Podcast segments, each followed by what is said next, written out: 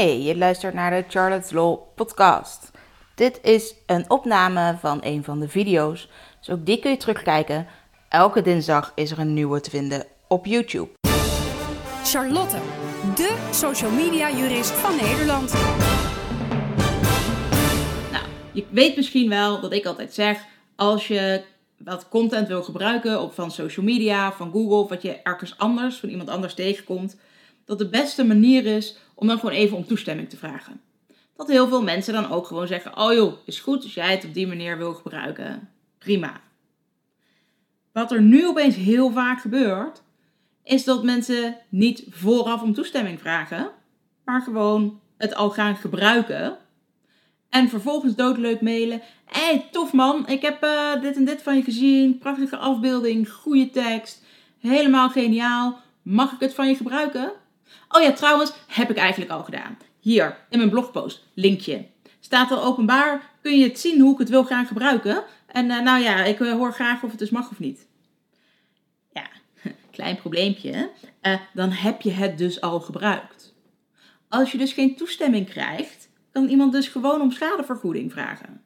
Want je hebt het al gebruikt zonder die toestemming. Dit lost dus helemaal niks op. Bovendien is die ander knijterboos geworden omdat jij gewoon dacht, joh, weet je, kan mij de wereld schelen. Ik gebruik het gewoon alvast, komt vast allemaal goed. Zo moet je dat helemaal niet doen. Juist als je vooraf om toestemming vraagt, kort even uitlegt hoe je het wil gebruiken, want je wil er natuurlijk wel goede afspraken over maken, zodat je er achteraf geen gezeur over krijgt.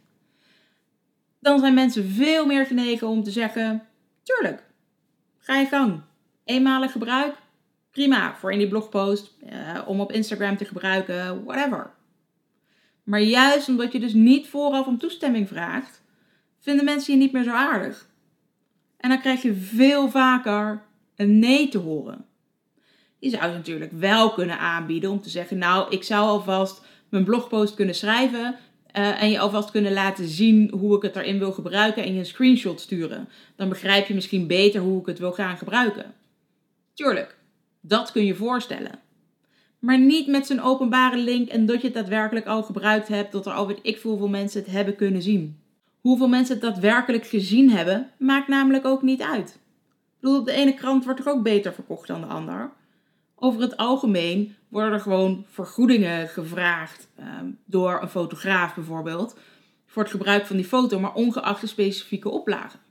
Of dus ook ongeacht het aantal bezoekers. Het gaat er meer om dat die foto nog een keer gebruikt wordt. En dat hoe vaker die verspreid wordt, hoe minder exclusief die wordt. Dus hoe minder waard die wordt. En dat ze meer op basis daarvan bepalen. Goh, wie mag dan mijn foto gebruiken? Wat zijn de verdere afspraken met of zonder naamsvermelding? Uh, vul ik er juist een linkje bij bijvoorbeeld? Kortom, doe dit nou niet. Wil je een foto van een ander gebruiken? Stuur dan gewoon een e-mail, bel iemand op. Nou ja, schriftelijk is altijd fijner. Bevestig het dan bijvoorbeeld nog per e-mail. Stuur een DM. Zeg gewoon: Ik wil graag deze foto gebruiken. Mag dat? Leg uit hoe je het wil gebruiken. Bied eventueel aan om te laten zien hoe je het wil gaan gebruiken. Maar ga het niet alvast openbaar online zetten. Dat is simpelweg de verkeerde volgorde. Ik waarschuw je alvast, want als je het toch doet, kan het je zomaar 1000 euro, 1500 euro gaan kosten.